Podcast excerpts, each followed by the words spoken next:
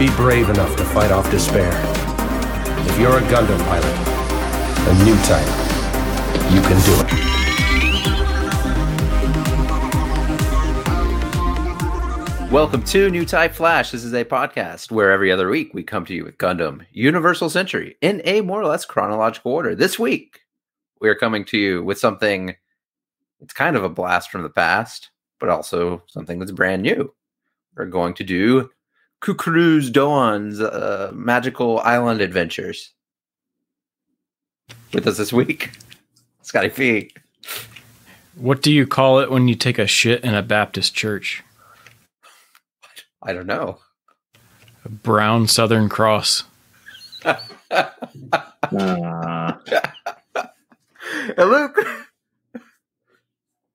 I was just going to ask how this was magical, but okay, that's fine. That was magical, Scotty. You know, we should maybe change your intro, Spiel Lane. It's not been every other week. Yeah, I know, right? It hasn't even been every other month.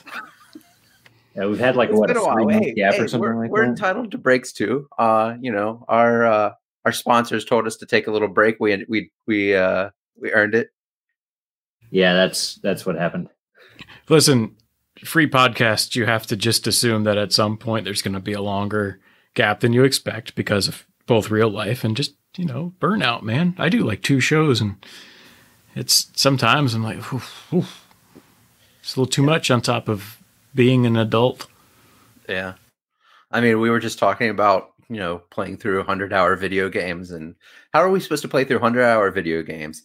Watch a lot of Gundam, watch the other stuff that we watch, read the books that we read, have families. And I haven't played a 100-hour video game since I was like 24. It's probably been 10 years since I played a 100-hour video game. I think I thought you beat one of the Xenoblades. Beat? No. Oh. I played one of the Xenoblades. Okay, that's fair. And did not get that far.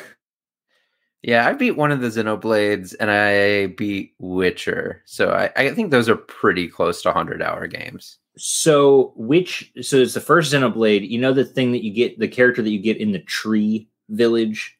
Does that ring a bell? That's where I got Riki. Riki, yeah. That's as far as I got. I got Riki, and then like went to the next place, and then stopped playing. You were pretty far along. Yeah, because I got good hours. I definitely wasn't 100 hours. I didn't get 100 hours. I was 30, maybe. That's pretty good progress for 30 hours. It really is. Yeah. Well, anyway. Well, since Cucuruz Doan's Island came out last July, I've only played the new Xenoblade and like 4 Trails games. And unlike these other 2 guys, I don't have kids. So that's why I have the time for that. But I have to say, I'm speaking for me and Lane here, we got these Blu-rays like a week after the movie came out in Japan last summer and watched it. We're like, all right, let's do the podcast for it. Luke can borrow yours. And then it was like, well, wait, maybe let's just finish up Double Zeta. And then anyway, we did. Yeah. Yeah. We got here. It took longer than expected, but you know, the crazy thing is this is still not officially available in the America anywhere. Yeah. There was a lot of speculation that it was going to get released on Netflix. Just because of what they had done with like Hathaway's. Was that? That'll be 2025 though, before that happens. I'm not convinced they're going to release it on Netflix at this point. I mean, because Hathaway came out pretty quick on Netflix comparatively. Oh yeah. I mean, like a month after Japan. Mm-hmm. And the part that surprised me here is that this is basically the origin 7.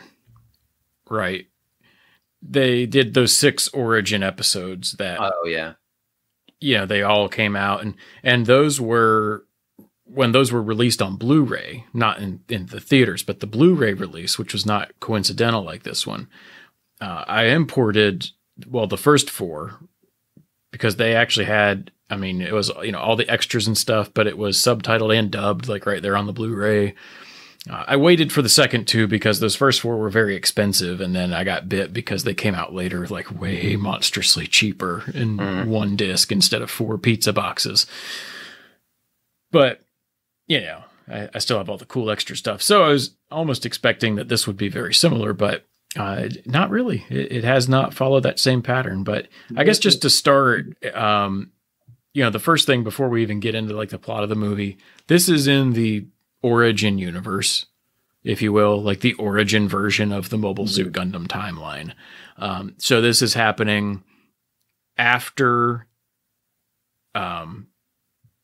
Jaburo and before Odessa. And if you're going, right, that's not the Mobile Suit Gundam timeline. It's not. It's the origin timeline. So that's why they can be headed to Odessa and have Slager on the crew, for instance. Yeah. So differences there. They didn't brand it as the origin because apparently they make a point of being told they have to go to Glasgow as well, right? During that part. I don't remember if that came up in the timeline originally, if like we knew about that in the original series. I think it was just a quick stopover, you know, for Lane's favorite arc with Miharu. But they didn't brand this the origin because apparently they said, you know, for our audience for this movie, they'll see Yaza's artwork and they'll just know, like, we don't have to make the title even longer. This also felt more like a sayonara to like the original cast.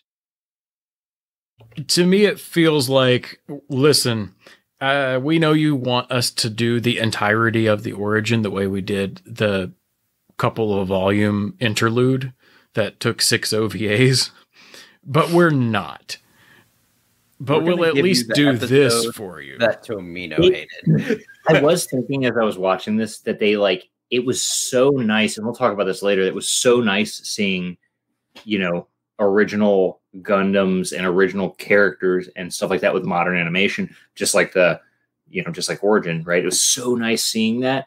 And it made me think like, wow, they just keep dancing around the series. Like all the things that they've done to dance around the series, they could have made it, but the fact that they're not means they're not, you know? Yeah. We're just going to get the Netflix movie, which is going to be the recreation. I would accept them if they remade the, like, did like the movie arc, right? And did it like that. I could live with that. I mean, give us the unhinged Tomino draft version. Oh God. Or even just the novel. Yeah. The direct copy of the novel. That's pretty unhinged comparatively. Well, the end of it, you know, it's very different. Otherwise it doesn't, I think the novel today would actually comparatively be more popular just because of how gritty it is. It would feel like a lot more modern with, you know, like Amuro banging Sayla on the regular. Then getting blown up. Yeah. Mm-hmm. Well, anyway, I guess we should get to Doan's Island. Yeah. So to start. So it opens to a battle on the island between some random GMs and a Zaku, and the Zaku proceeds to just wreck the GM as it explodes into fancy fashion. This is where we get to see the first animation. Everything's like nice and crisp and pseudo 3G animated. It's not like over the top like Beast Wars type animation. I noticed in the very first fight, it had that kind of like CG animation look to it. And I thought it was going to bother me, but that was the only time. It was that very first fight that I noticed it. And then I didn't notice it the rest of the entire thing. Yeah. It's consistent with the other Origin stuff. Yeah. Yeah. I mean, what's slightly higher quality. Like, with the exception of like maybe a couple frames in that first fight, I thought it all looked great. And I really love what they did here with Lumpy Zaku, you know, cause we did the podcast about just this episode. Yeah. And the Lumpy Zaku is infamous. So, here, they didn't purposely make it look bad, but they made it look like from the first shot of it, you can tell this is a Zaku that has been through some stuff and is being held together with like hopes and dreams and duct tape. I think I think the armor's like peeled off in a bunch of places and like ripped up and shredded. And I think it looks like parts have maybe been replaced. I'm not 100% sure on that, but I think that's the implication, is that he's been just like replacing it with leftover parts as he's found them. Yeah. Yeah. And I mean, I think later in the movie we see kind of like the wreckage around the island. So it's very, very possible that he's just cannibalized stuff over time. So the second GM fires while retreating from the Zaku, and then it just kind of shows up behind him and kills him. Here's some kids in the background kind of yelling, "Yay, Doan won." Of course he did. The movie's named after him. He's going to win. And then we see the supply plane, the Gunperry that carried those GMs to the island, explode as we get a very pretty shot of the Zaku where we can see like all the battle damage, all that stuff on it. We shift over to a city named... It was a model kid shot. Yeah. I'm pretty sure they have the battle damage Zaku like add-on stuff you can get from like Premium Bandai or something like that. Well, now they need a Doan custom. Weird. I think so. Weirdly, almost every kit for this is P Bandai. Yeah, I mean that's not too weird now. Yeah. Well, you'd think at least maybe one or two, but maybe that just says something to the presumed mass market appeal, which is this movie is not made for like the mass market. This movie is like, hey, you're a Gundam fan. Look at this thing we made. Go watch it. I called it. They made a HG-1144 Cucuruz Doan Zaku. High grade. Came out in September. Does it have the battle damaged shield? Absolutely. Nice. Absolutely. And it's like all asymmetrical and stuff. It looks just like the one from the movie. I dig it. I'd build this. Yeah, the modern Zaku builds are pretty fun to do, I think. I like anything that doesn't look like any model that doesn't look pristine. I'm into. I dig it. There's I wanted to do like the battle damaged Exia before. I think that they have like a Moon Gundam one that's similar to. I did the Exia kit. That was fun. Oh yeah, the Exia repair. It's very edgy. Yeah. He's very. Oh, I just went through a breakup and must hide my scars. It was a product of its era. Hey, I like it. I like it. It's a pretty kid. So we go over to the city of Las Palmas. It's a city in the Canary Islands. We see White Base hanging out and getting orders to eliminate all obstacles before the assault on Gibraltar. Hey, there's another Pegasus-class ship parked next to White Base. Is this one of those from the side story, Thoroughbred or whatever, most likely? I have no idea which one it is. And I tried to put, the Blu-ray comes with that big book of the storyboards. Yeah. I tried to put the notes for this into Google Translate, and it's like handwritten text. I can't recognize that. So I have no idea. It might not even say. It probably just says something like panning shot on Federation ships or something. Yeah. But I don't know. I don't know. It doesn't match. Like, it's a very dark, like gray looking color, which doesn't match anything that has been shown before. So being that this is Origin, it's probably just, it's just another Pegasus class ship. But if you want to, I think you could headcanon it as like Gray Phantom from 0080 or something. If you wanted, like before it shoots off to side six, it doesn't look quite the same, but whatever. Close enough. So they are getting orders to eliminate obstacles before their assault on Gibraltar. And we learn that Admiral Gopp is going to pass by the city in the La Grandpa. I hadn't heard of the La Grandpa before. Was that something that was canon before? I have no idea. It's a big floating boat thing. I don't really care. Love the fucking name. Oh yeah, it's a terrible name. So Bright is told to take care of the situation on Alegranza. We Yeah, there are remnant operatives on the island that have been wrecking the GMs that we've seen in the first scene there. And this guy, I don't think this guy ever gets named, does he? The officer? No. Yeah, no. The officer that just like yells at Bright throughout this entire movie.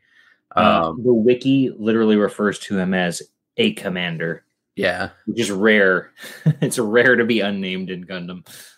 Yeah. So, yeah, he mentions, he's like, Bright, you've had a great career. You should do what I'm telling you to do. You even had a 2-rank promotion. But as we know, 2-rank promotions in Gundam is... It's not. I had a note that it took 3 minutes and 52 seconds for a 2-rank promotion to get thrown out from the start of the movie. Only 3 minutes and 52 seconds. Yeah, they didn't take their time to do this one. They just went out. So he comments that the Gundam is just any other suit now.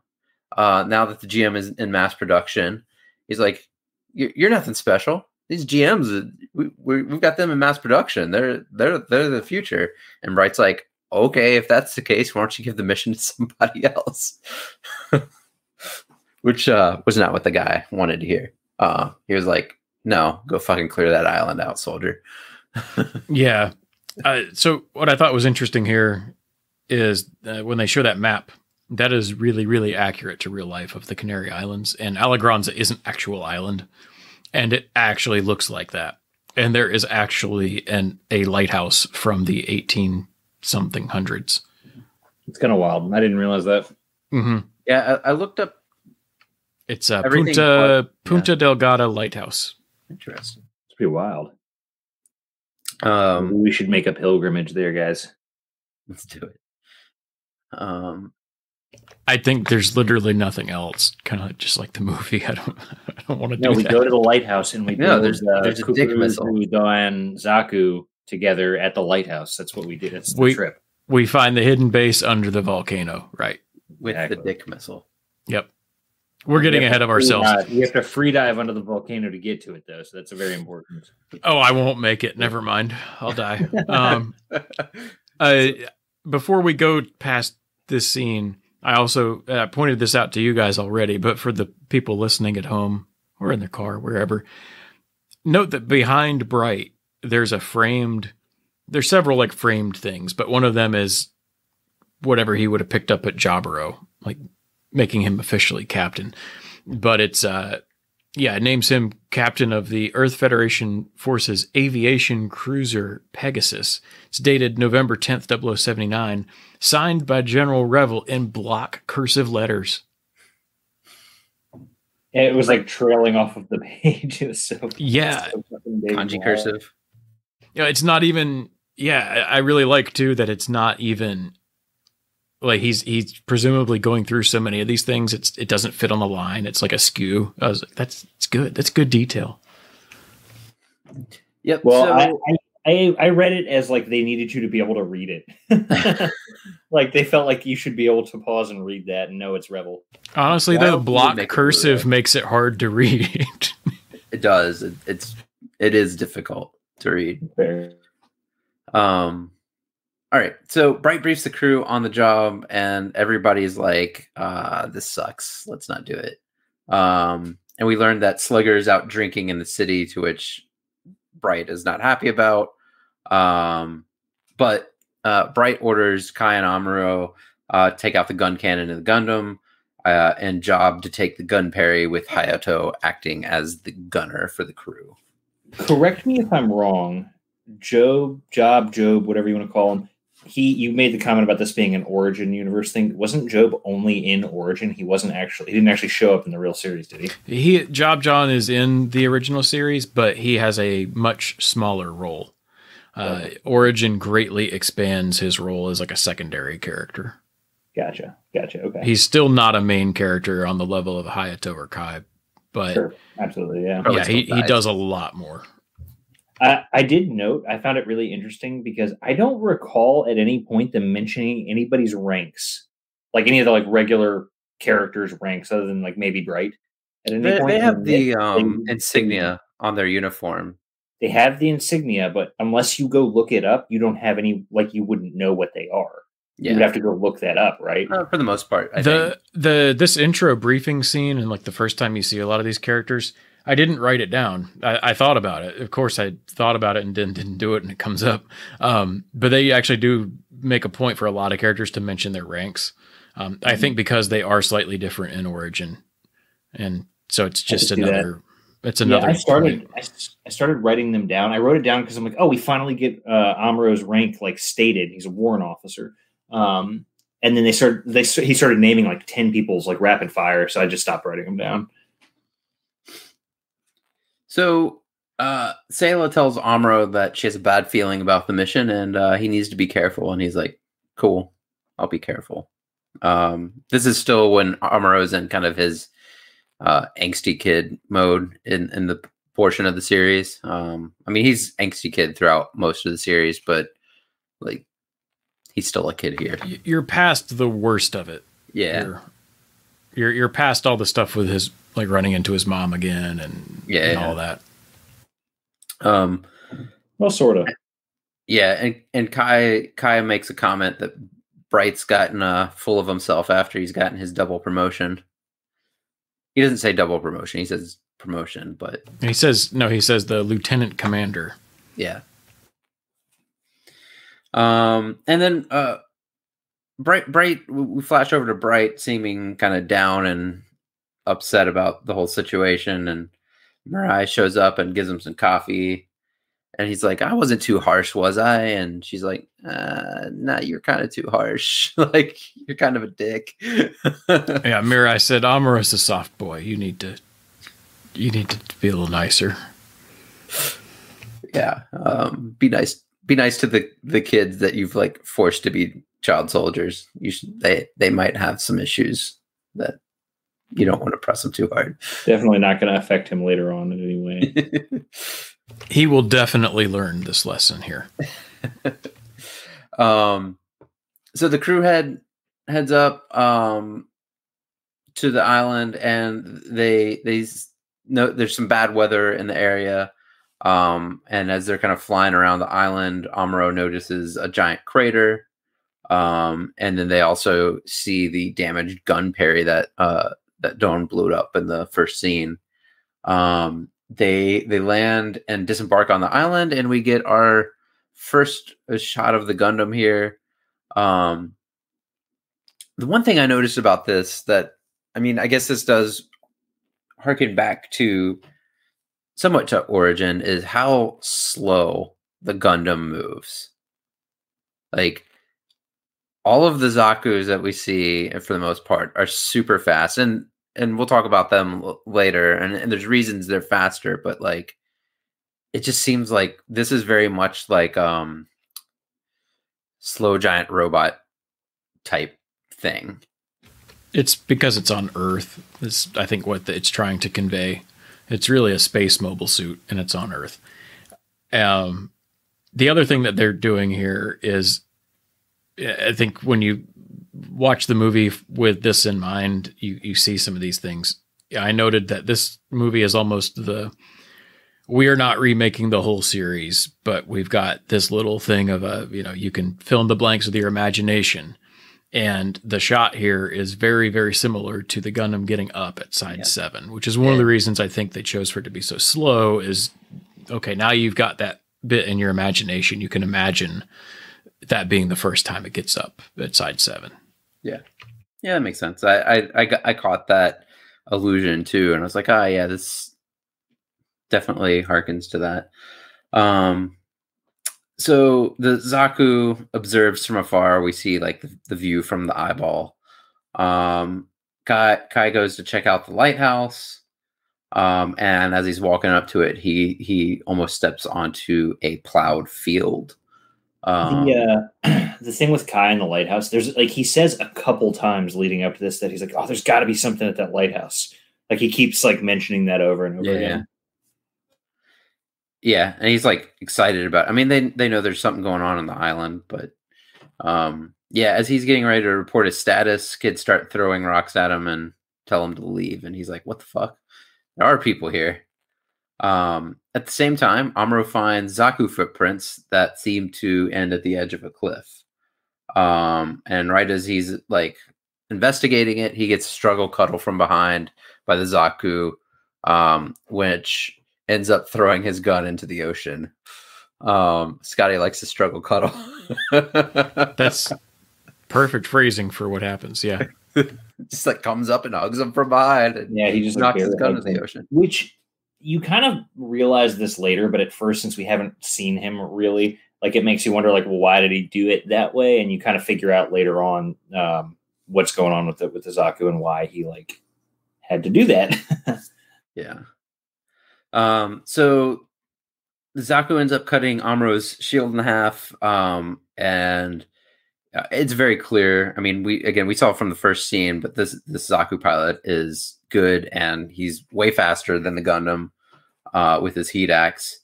And then Amuro like pulls out a sword, ends up damaging the edge of the cliff that he's on, and then basically falling off the cliff. Yeah. Well, this is he's fighting someone else on their home turf, and so the reason that Doan waits to attack here, so once Amuro starts actually using the Gundam more to its capabilities, and he does this big fancy fast dodge, when that the whole weight of that mobile suit lands there at the edge of the cliff can't handle it. Yeah. Yep. And falls into the ocean, never to be seen again. The end. That was a good movie.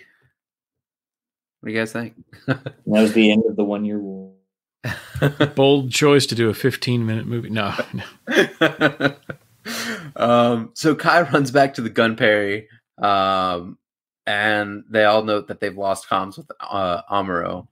Oh, wait, I don't know if you mentioned this earlier, but he was talking to Amuro when he was seeing the fields being plowed before the kids started pelting him. He started talking to Amuro, and Amuro cut his communications off. To like cut Kai off while he was searching. Yeah, because he was like wanting to focus up. Yeah, so. And it's important because you're about to say that at this point they can't contact him, and it's because he cut his thing off and then didn't turn it back on, and he fell into the ocean and died.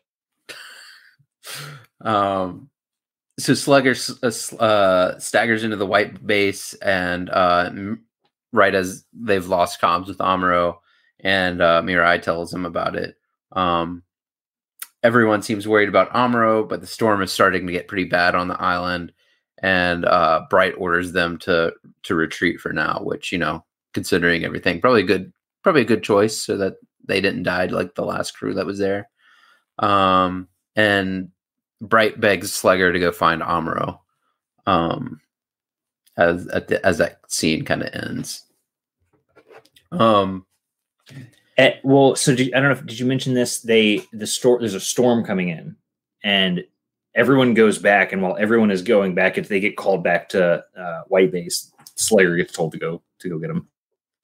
Yeah, they kind of pulled back from the storm because they couldn't send reinforcements. I mean, they didn't say exactly why, but the storm was getting bad enough that White Base really couldn't do anything. So it was like, get out of there, or you'll probably end up dying, just like everybody else, especially since Amuro's been. One thing that I really like, I kind of enjoyed is like this whole part where they're like on the island and it's like storming or about to storm.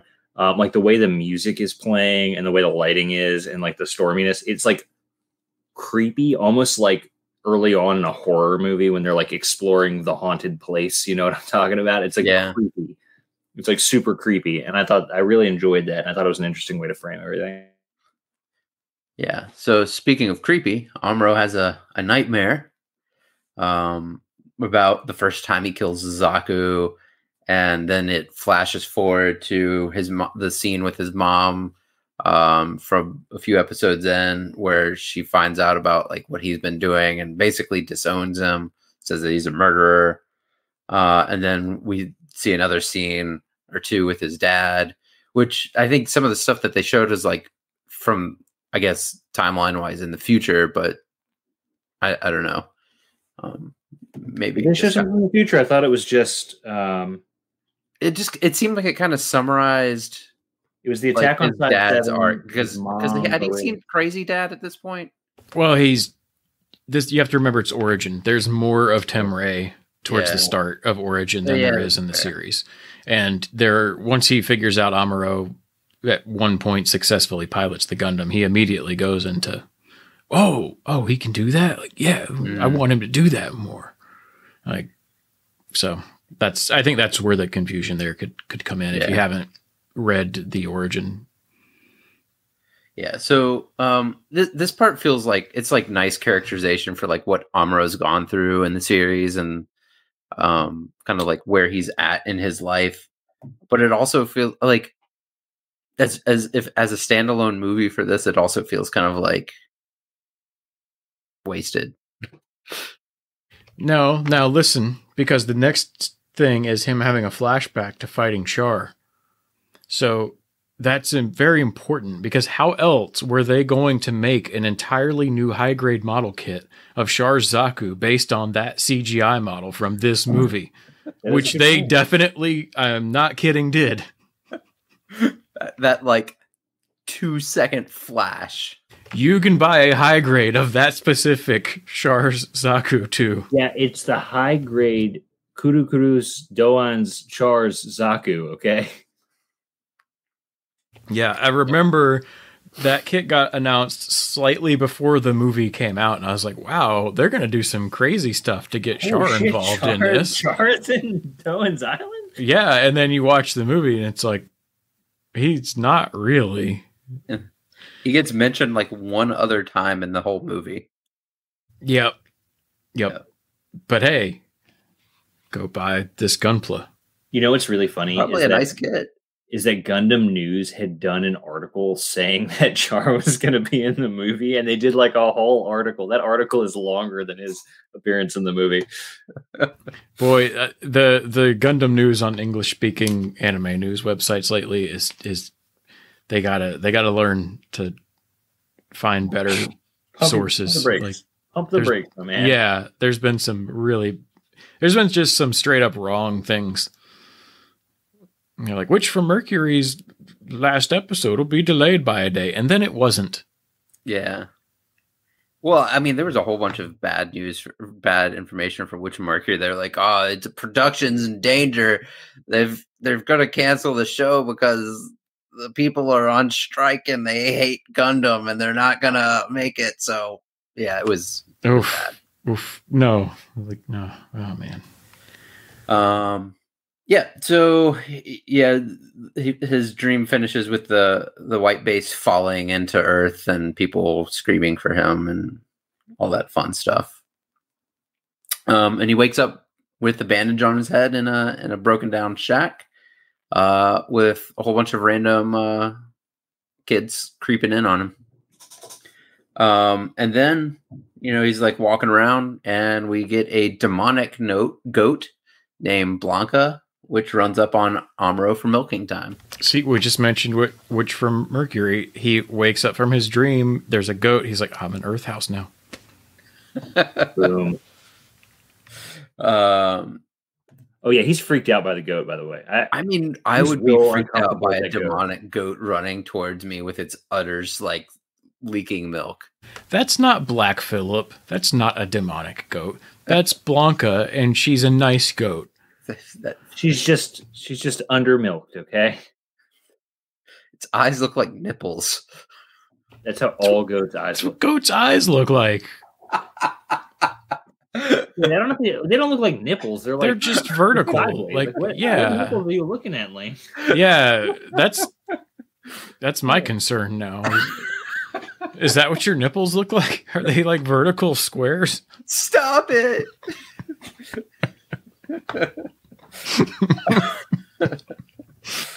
All right. No, I've got to hypnotize. Anyway. The kids are all freaked out of Amuro, who run up to Doan and who's breaking rocks at this point. Looks like a very, very effective like exercise. This is a Chevy truck commercial, okay? Like a rock. Yeah, and you can just see him hopping into his Chevy Zaku afterwards. And I made a note of the time here because I remember watching and I was thinking, if this, maybe when this inevitably gets cut up into a mini series for TV, I was like, let's see, our first shot of Doan, and I pressed pause, and we're roughly at the 21-minute mark, which is roughly an episode of TV. And I was like, oh, I bet that's where it cuts. It's like, oh, there's Doan. He's going to walk out and see Doan, and you're going to see them lock eyes. He's going to be like, you're the pilot. Yeah, very, very Kira and Atherin through the fence right there. Like, you know, little robot bird's going to fly over. Yeah. So Amuro runs up to him and demands to know what he did with the Gundam. And all the kids are like, you fucking filthy soldier. I hope you die. And they all stare at him really angrily. And there's a shot here. I'm pretty sure there are more, but... I paused it when you have a wide shot where you can see Amuro and Doan and this woman and all these kids. I counted 15, but I'm pretty sure there's more than 15. There's a lot. There's a lot of kids. I mean, you get the scene with the dinner too, where there's just so many. They only, thankfully, they only name a handful of them, and you only really need to like think about a couple or a few of them through the movie. So yeah, there's like 3 of them that actually do anything, maybe 4. I mean, and you don't even need to know their names for it. Yeah, so Amuro heads off. He storms off to go find the Gundam, and Doan's like, okay, peace. And we get a long scene of... While I do like the animation in the show, the scene of him walking, strutting away from Doan at this point was really weird, where he like threw his arms up and did like a catwalk, like wiggled his butt. I thought it was a really weird way to animate him walking away, and I had a note about it.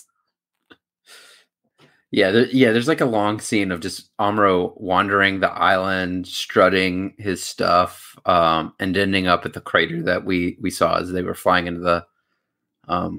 island with no Gundam in hand. I wrote that it now shows Amuro exploring poorly, as an Amuro is not good at this. No, it's a good note. He walks to the crater, and he had woken up that morning, seen everyone out there working, and even if he slept in late, it took him till sunset to get to the crater. So it took him all day to get to that crater, and I don't know what he was doing in the meantime. But it was a long hike. Well, and he had a head injury, right? So he's like probably not in great shape. Well, and a head injury, and he was wearing his like tied off space suit. Yeah. His normal suit, like tied around his waist. So he's like walking in this like what I assume is like leather or whatever. So he can't have been comfortable. Bondage latex or something. Most likely. So the lighthouse hosts a bunch of kids, and they're all eating a pretty big feast. This was the scene I mentioned earlier, where it's like you just kind of see all these kids eating. Like it's a pretty good set of food for like a bunch of kids on an island. Like if they eat like that every day, like how are they getting all that food? Well, they fish. They say this a couple times. They fish, and they're also like tending the fields, right? So that was what Doan was doing earlier when he was busting up the rocks, as he was getting the rocks out so that they could tend to the fields. So presumably they keep talking about how Doan knows how to do everything and he has all these skills and stuff. I assume they're just growing and catching all their food. But this island appears to have such shitty weather. It's got volcanic soil though, which is good for crop growth. Yeah, but if every other day there's like a fucking hurricane coming on the island. It's just a squall. It's fine. So Cara, which is Doan's not girlfriend, gets worried about Amuro, and Doan just like gives him a bottle of water and says like, hey, you can go find him and help him out, as they have their gigantic feast. And then we flash to Amuro kind of like stumbling back towards the lighthouse, obviously after a long day's hike, and he sees her kind of with her lantern walking around, and meets up and hands the bottle over. Yeah, and this is the first time we get to hear this acoustic rendition of Fly Gundam, the opening theme to Mobile Suit Gundam, and it's neato. I like it. Yeah, I did too. I really like that. So we learned that the kids are going to have a birthday party the next day for one of the kids, and Doan is their big. Hey, but we skipped our first mention of the generator. Amuro sees the lighthouse out, and he's like, "Oh, your lights are out." And Cara's like, "Oh yeah, Doan's too busy to fix the generator." Yeah. Okay. Yeah. So Doan is their big Zaku daddy. All the kids are kind of like climbing all over him, and you know they hate soldiers, but they like the guy with the Zaku. How about that sweet Zeon mug? Yeah, I didn't know that. I didn't look that up on P Bandai, but I bet they sell that mug, and it's probably like $70. It's underwear, dude. 100%. They sell like $45 boxers that are like Gundam branded. How comfortable are they, Lane? Because I know you bought some. They had a pen, right? It was like a Xeon pen. It came with like. I think it was just the pen, actually. And I read reviews of it, and it was an expensive pen. And everybody was like, this is a fucking Bic pen for like $40. Yeah. It's bad. Like, just remember with your Quattro Camille boxer shorts that the part with the hole goes in the front. Be sure. Go for it. I think you should get some, Lane. We'll see. We'll see. Only if we can have a sleepover where we all wear a pair. When we go to the lighthouse. Yeah. You know, it is near the equator. We will need to dress appropriately. And that would actually be a great way probably to get skin cancer. Listen, we're all going to wear our Gundam-themed boxers while we build our Doan Zaku's at the lighthouse. Okay, it's gonna be perfect. While we search for the dick missile. All right, so Cara shows back up. Oh yeah, the kids want electricity on so they can turn the lighthouse on and have a working fridge. That's I was getting around to that with the generator conversation. Yeah, it'd be nice to have an ice cream and. Look, and it's Julian's birthday in 2 days, and Julian is the little kid that for some reason has a Cincinnati Reds hat. So maybe there's still a baseball team. Hey, yeah, I mean, some of these cities still exist apparently, so yeah. We'll get to that later. But yeah, you know, like they're using oil lamps and stuff right now, but they're like, wow, yeah, if we had electricity, we could. They go from like, oh yeah, we could, you know, do practical things or make ice cream, which is honestly like that's accurate to how kids would think about that. Yeah. Yeah. Can I have cold milk and ice cream? Like that's fair. Yeah. So Cara and Amuro show back up, and she offers him food. She basically says you can eat whatever you want. And nobody wants to sit near him. There's like a scene where he sits down and the kid kind of is like, oh, you got cooties. I'm not going to sit next to you. You terrorist soldier asshole. And, you know, the kids are complaining, but Doan's like, no, don't worry. He can work for his food tomorrow. So they're going to put him to work. So he earns his food from the feast. And then probably the scene that bothers me the most that I feel like probably flies under the radar for a lot of people was the scene before the kids went to bed. They all had to pray or like promise Doan something and then like praise him. It comes across a little bit culty. I don't think they meant it this way. I think it just plays out this way. Like I think it's supposed to be wholesome, but it's also trying to just quickly because they, you know, we have fan service to do. And I don't mean the dirty kind. I mean, you like Gundam robots kind. They want to quickly communicate to you like exactly the things that Doan is trying to teach these kids. And so it's all these nice things like be nice to each other, help each other do chores, don't be picky eaters, use water carefully, take care of the young ones, don't be selfish, keep your rooms tidy, don't cry even if you're lonely. And Amuro's like kind of taken aback and you can't really like Amuro's face here is I feel like left to interpretation. Like if you're kind of creeped out by the scene, you can imagine Amuro being a little bit creeped out, like, wow, this is a little culty. But then if you know, you took it wholesome. Maybe you're like, oh, Amuro's like pleasantly surprised at how nice it is. It's just trying to do a thing, but yeah, it's a little bit awkwardly delivered. And then they start saying Sigzeon, Sigzeon. And that would have been funny, but that doesn't happen.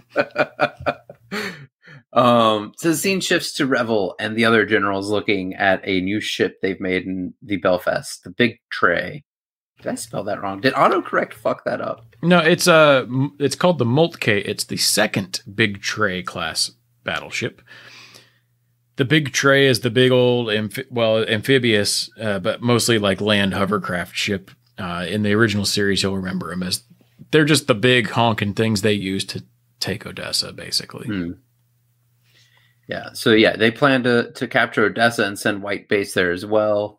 We get the reference of the Trojan horse, which, you know, we've heard in the show before. And I think this is Elran's only appearance in the movie. I think so, yeah. And Revil mentions that he wants to take control of the White Base from Gopp, which he does. Just, I mean, he's General Revil. He can just do that, so he does. I mean, yeah, we basically then cut to the next scene of Bright being told they're being transferred to the Northern Army. Yeah. Yep, and Bright is pissed. He's like, wait, we're being told to go to Belfast now, and this is where Bright has some flashbacks, because if there's something we need in Gundam, what is it, guys? Well, first he basically says that he needs to, like, they're like, well, what about Amuro? And they basically get told that they have to leave him. Yeah. But yeah, no, flashback to beautifully reanimated Bright Slap ×2. Yeah. Yeah. I mean, this is really good. Like, Bright has a flashback, and it's a Bright Slap montage. It really is. It's just him slapping the shit out of Amuro. You know, my bet is they animated this whole movie, and they're like, there's something. It doesn't feel right. This is like original Gundam, and there's just something. There's something that's missing, and somebody's like, added it in. They're like, how many fucking Bright Slaps do you have? And they're like, wait, what?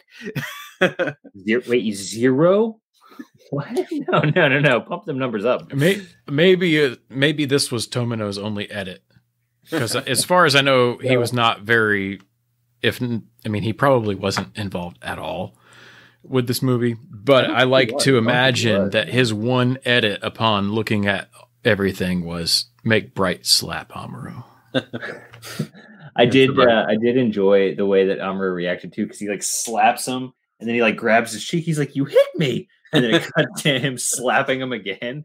He's like, not even my dad hits me. I'm better than your dad. And then he slaps the shit out of him twice, and then it cuts to Amuro giving him like the 1,000-yard death stare of like, I fucking hate you. It was so good. Was I too harsh, Mirai? Yeah, so the crew is shocked that they're basically being ordered to abandon Amuro. And Slager looks over at Kai and basically says, like, hey, have you ever wanted to face a court-martial before? And this is that frame of him saying that to Kai. I say frame, it's multiple frames, but that very short cut of him saying that to Kai, that might be my favorite Slager like line. Yeah, that was pretty good. It's well delivered, the framing and like his face, the way he's like got this half smile. Perfect. Just perfectly done. Yeah. Lane, I just want to throw this out there since we were talking about P Bandai. The Doan's Island P Bandai clothing specifically, they have 5 separate Slager Law branded items. They have a patch that you can put on anything, really. A couple of different shirts. How much? They also have the Slager Law hat, which has his logo on it. The hat's $41. Jesus Christ! How much is the patch? 26. Jesus Christ! You get it on Etsy for like. It's a small patch too. That's the best part. It's like this big. This is like one-off Craftsman prices for something that it's just produced. Yeah. But don't worry, you're only allowed to buy 20 per order. Oh, that's good. That's good. That's not enough. You probably get a small discount, like a 2% discount if you buy 20, right? Look, you know, you got to stop the scalpers somehow for that giant aftermarket for Slager patches. Right. Let's go to the next scene of the movie because we got to speed this up. This is going to be a long episode. M'Quve talks to the Federation and basically says, you should stop your attack on Gibraltar. You need to stop it.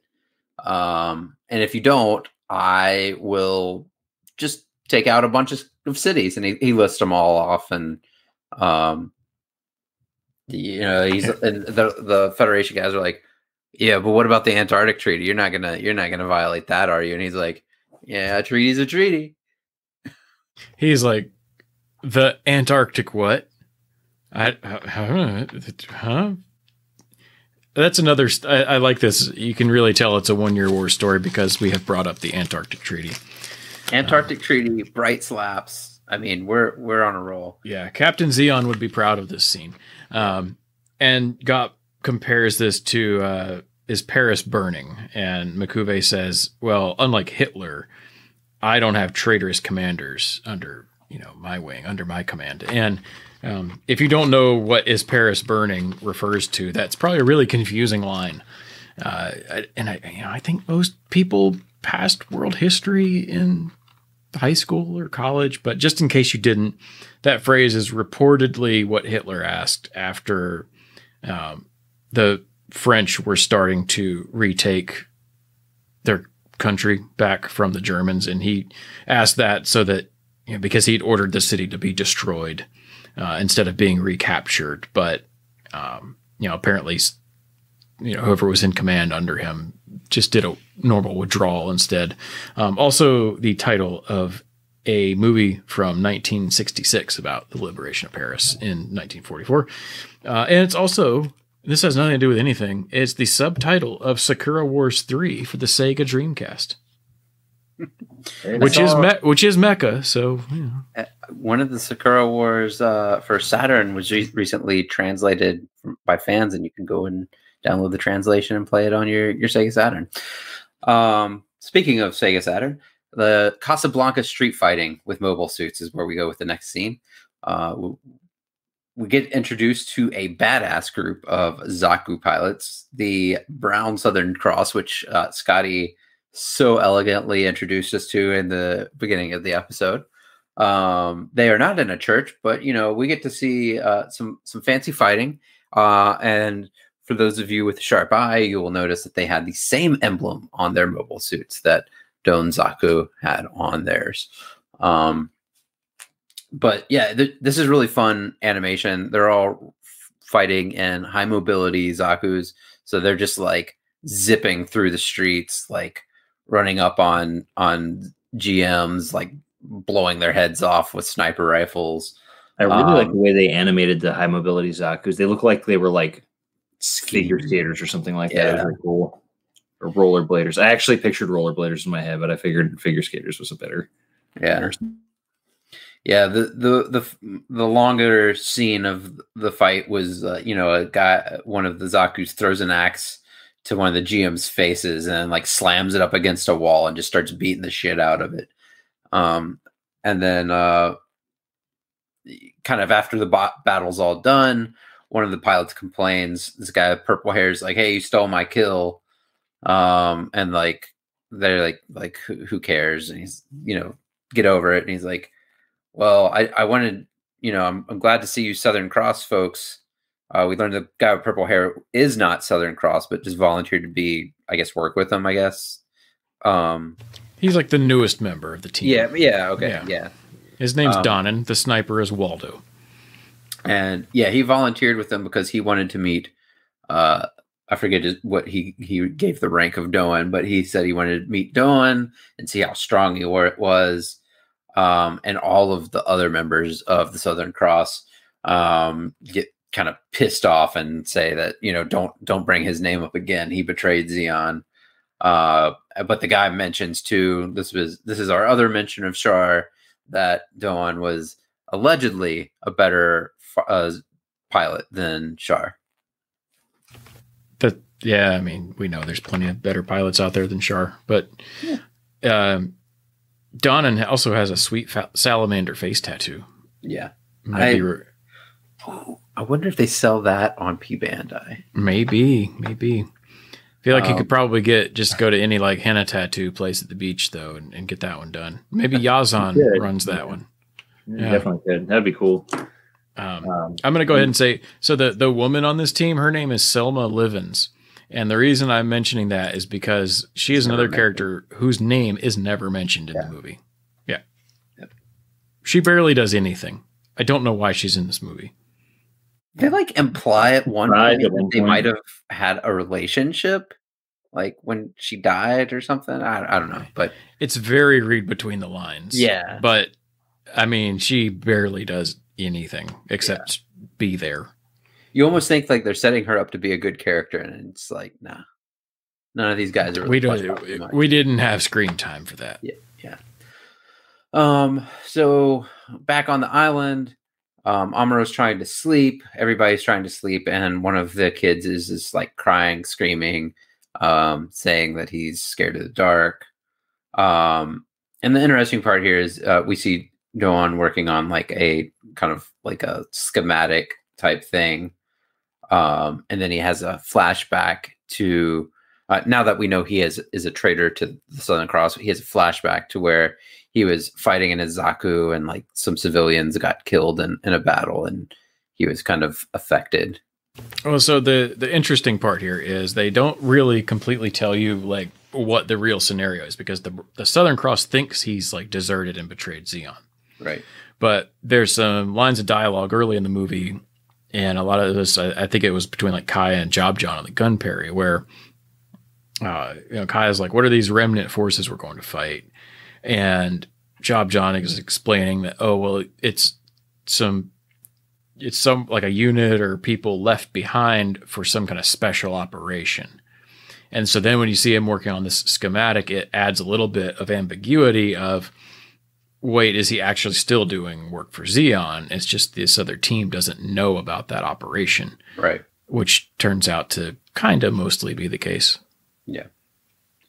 Yeah. So Doan says, he's talking to Cara, he's like, hey, you need to make sure you're doing your job. You take care of the kids, and I'll do whatever I can to protect the kids until the war is over. All these kids love them. The end, I like when Cara leaves the room, like emotional. She's like, "Don't die. Please don't die, Doan." And she like leaves the room crying. And Doan just has this look on his face like, well, yeah, I don't want to die. Like, just duh. Does your wife not do that every time she leaves the room with you? I hope no, it's implied. I would look like Doan does here. I would just be like, yeah, no kidding. I leave for work in the morning and my wife just sits up and she says, "Don't die." And then she goes back to sleep. But like, mine does the opposite. Every time I come into the room, she's like, "You're still here." Listen, if I was leaving the house and my wife looked at me and was like, "Don't die," I would be like, I think I'm going to stay home. Put the body armor on. That was unsettling. So we get a little fun scene with the kids doing manual labor across the island. And then like, Doan asks Amuro if he wants to try hoeing. Yeah. Well, first Amuro shows up. He's like sleeps in and walks out. And they're all like, they basically make fun of him. They're like, "All right, morning, sleepyhead. You sleep okay?" And then, Doan's like, "Hey, you want to do some work?" And gives him that hoe. And the scene that you really, when I first watched this and when I watched this again this time, watching Amuro in his fucking jean shorts, like bent over with a whole lot hoeing. Look, he had to borrow those from Mateo, which they go over in that like dinner. Yeah. So this kid he's the oldest boy there, but he's clearly like maybe a little bit younger than Amuro still. Yeah. But he just looks really awkward at first. And it's only when Amuro kind of realizes they're all chuckling at him that he finally like puts his back into it, as I think Julian or Lope or somebody yells at him, and then they're okay, all right, yeah, I guess he's fine. But his outfit does look very 80s, like. I mean, it better. Yeah, they did a good job of making sure it wasn't like modern. But yeah, and then they go into something we alluded to earlier, that you know, Amuro digs in. He's like, "Oh, this dirt looks different." Doan's like, "Oh yeah, you're smart. You noticed that, huh?" They use the volcanic ash to grow crops, to like make things grow better. And then the goat gets away, and we learn that one of the kids spilt most of the milk. Again, because he wasn't holding the goat hard enough or good enough, and the guy that was milking it was like not squeezing the teat in the right way. That's right. Yeah. Now Mateo is blaming Lope. He says he's not holding her legs well, but I mean, Lope's tiny. He's the tiniest little kid there. It's the same kid that was afraid of the dark last night too. Exactly. Yeah. Yeah. He's one of the only kids that like has a story arc, and Mateo is one of the other ones. He's this glasses kid, and he's been the one doing the actual milking. And then Doan's like, "You're probably not doing it right." And you have a very meticulously animated scene showing you how to milk a goat, complete with Blanca like O face at the end. Yeah, and. You know, I had a note here. It's like, how is this spacenoid a goat milking master? And then, like right as I finished typing that, it was like one of the kids goes, "Doan can do anything." That's how, yeah. Doan's like fantastic at everything. Although, to be fair, I don't think he's a spacenoid. I think it's implied that he's a. Well, I mean, I guess they all are. Zeons all are. I don't know. I don't know. They're the Earth. They're the Earth people. Listen, Zeon. even on side 3. You just have to milk things with nipples. You can milk anything with nipples. That's right, including a dolphin fish. Wait, no, that's not what they go into. No, the kids run up and they've caught a dolphin fish, and yeah, they sure did. It's real. I forgot to look that up. Yeah. I'm do they look almost like that thing. I don't know that part. I'm almost certain those are a real thing. There's so many other real things in this. I don't know why they would make up a type of fish. And they look very similar. Okay, yeah, I thought so. You know why you recognize monsters? Mahi-mahi. Yeah. The big ones look like fucking evil monsters. Yeah, well, Doan even says, "Oh, this is a little one. They can get this big." Yeah. Yeah.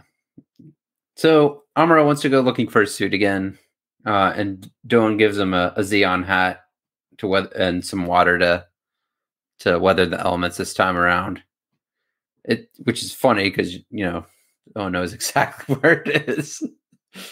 And he says, like, he's like, "You'll never find it. Good luck." Yeah.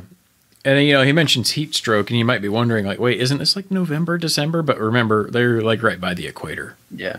It doesn't really matter what month it is. It's hot. Yeah. And he's hiking on a fucking, like, volcanic island.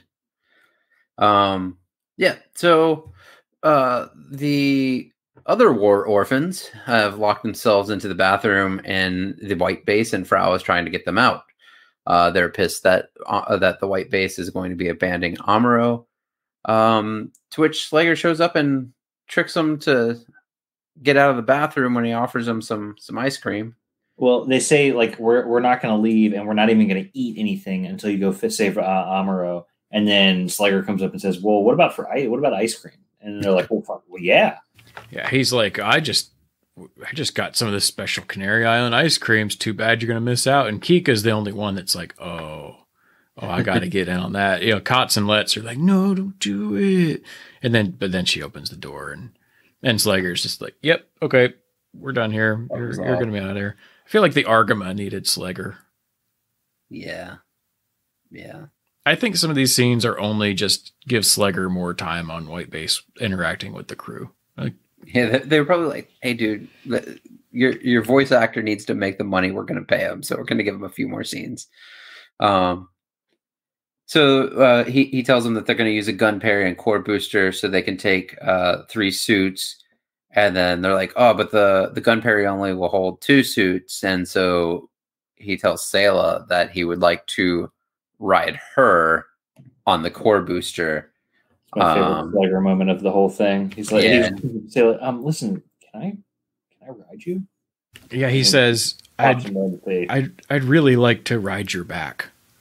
Yeah, is what he says, and then Sayla slaps him. Yeah, but apparently agrees, because then in the next scene, the dudes have all regrouped in a hallway, and they're like, "Okay, we're gonna do this tomorrow." Yeah, let's take a nap. So Amuro continues his search for the Gundam. But it happens upon the cliff that he remembers fighting on. And he sees the rubble down at the bottom, but that's all he really sees. But another storm is coming quick, so he has to run back to the lighthouse. And then we get a scene where the kids use the storm as an opportunity to gather water, take showers, all this fun stuff, which segues into them finding out that their well pump is broken. Well, they go to pour the water in, and then when they cut everything on, like even though they put all the water in, the pump isn't working. Well, so they've used the rainwater to fill up a reserve tank. Yeah, mm-hmm. And that's the kind of stuff they're using for like chores and clothes washing. Yeah. But they're using well water for like their consumption. And maybe they might actually be using that for the clothes washing too, come to think of it. But that's what's not working. So this elation of, oh, wow, look, our reserve tank is about filled up is, oh, crap, but this one isn't working now all of a sudden. Yeah, they show that it's empty, and Amuro shows up and offers to help Doan repair it with Marco. And Doan kind of, They head off and follow this tubing to like a dark crevice. And Doan's like, I'm too big to fit in there. Why don't you go, Marco? And Amuro's like, no, I'll kind of see as they're going along that the line is like repaired in a bunch of like, it's like taped together and stuff like that, where it's clearly like been falling apart. Yeah. Yeah. So the kids are like, oh yeah, Doan can do anything. But then it's like, well, yeah, man probably has his limits too, and apparently plumbing is one of them. But Marcos is clearly like hesitant about going into this little confined cave thing, even though it's dark and small. Yeah. Right? Yeah. Which, yeah, okay, I get it. But Amuro volunteers to go in instead. We get a short little scene of him spelunking, then he fixes a pipe, and then the others come back and, okay, it works again. And now they're starting to change their tune on Amuro really, because they're like, oh, he actually helped us. Yep. So, Marco doesn't like the fact that Amuro helped out, though. So Marco is still not on Team Amuro. So I guess this is the next day. Doan heads off on his boat to take care of his quote-unquote job. Amuro grabs some rope and decides to go keep looking for his Gundam. So he's going to get down to that rubble pile and do his thing. Very Boondock Saints moment. What's he need rope for? Well, who knows, but he got it. You always need some fucking rope. Yep.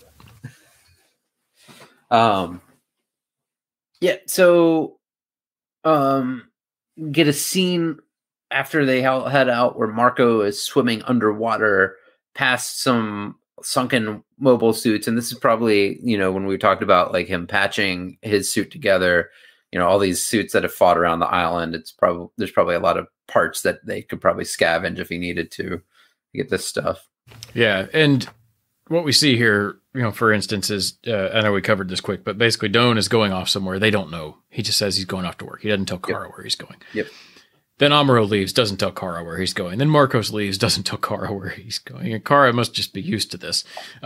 Shit. Yep. But nobody knows where Doan's going. So Marcos is basically trying to follow the path of his boat on foot.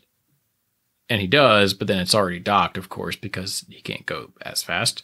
And then he starts swimming. Yep. So Marcus swims past some mobile suits while Amuro repels down towards where he thinks the Gundam should be. And then he happens upon a cave entrance, and we start seeing like miscellaneous military tech. So this looks like some sort of like cove base that we've seen in some of the other episodes of the show. It reminds me a lot of in Double Zeta when they're first in Africa and they like have that remnant force. They got that dock with the it's the episode with the Marine Zakus. Yep. Yeah. Where like they catch that kid catches like takes them on the little dinky boat. Yep. Yep. Mm-hmm. Yeah. So Amuro overhears Marcos and Doan talking and kind of stays in the background for now. Marco basically begs to pilot the Gundam. He says he wants to be able to protect everybody. And they, you know, Doan's like, no, you're fucking stupid. And Amuro finally makes his presence known. And we learn here that Doan has heard of Gundam before. So like, he was like, I didn't think this kid could be that pilot, but he was. Well, he demands the Gundam back. He's like, give me back the Gundam. It's mine. And he's like, wait, you're the pilot of it? He's like, yeah, ever since Side 7. Yeah.